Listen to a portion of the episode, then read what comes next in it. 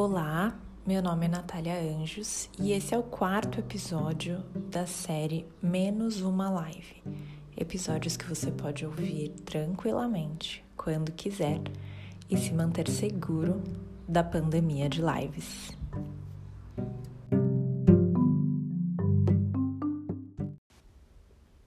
Sobre sonhar. Falar em sonhos hoje em dia pode ter uma conotação meio piegas. Como falar em sonhos diante de tudo que temos vivido?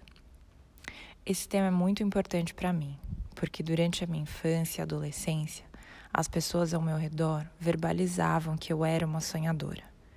E quantas vezes riam das minhas ideias, com seus semblantes de quem sabia muito mais do que eu sobre a vida.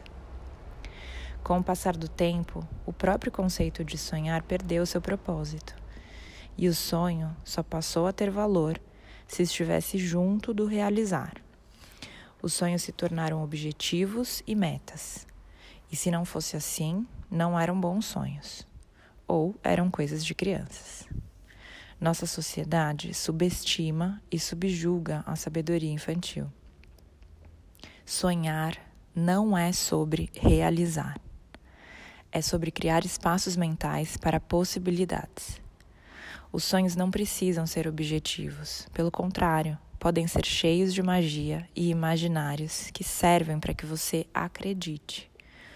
Nós precisamos de poesia, de imaginação, da arte, e os sonhos misturam tudo isso em imagens mentais, ativando conexões neuronais que nos trazem o que chamamos de saúde emocional. Certa vez entrevistei uma candidata a uma vaga de estágio para o departamento de arte e cenografia de uma emissora de televisão. De 60 candidatos, a Pamela foi a única que respondeu à minha pergunta sobre o que você sonha. Os olhos dela brilharam enquanto descrevia tudo que imaginava no universo da televisão. Hoje, a Pamela é uma produtora profissional e com uma bagagem de experiência incrível que ela não podia ter sonhado viver mas foi o seu sonho, fantasioso e infantil, que lhe deu os caminhos para tudo que seria possível viver. Esqueça um pouco a produtividade desenfreada, dê um tempo nos excessos e busque na mente um sonho de criança. Deixe sua mente viajar até fazer seu rosto sorrir e seus olhos brilharem diante desse mundo de possibilidades.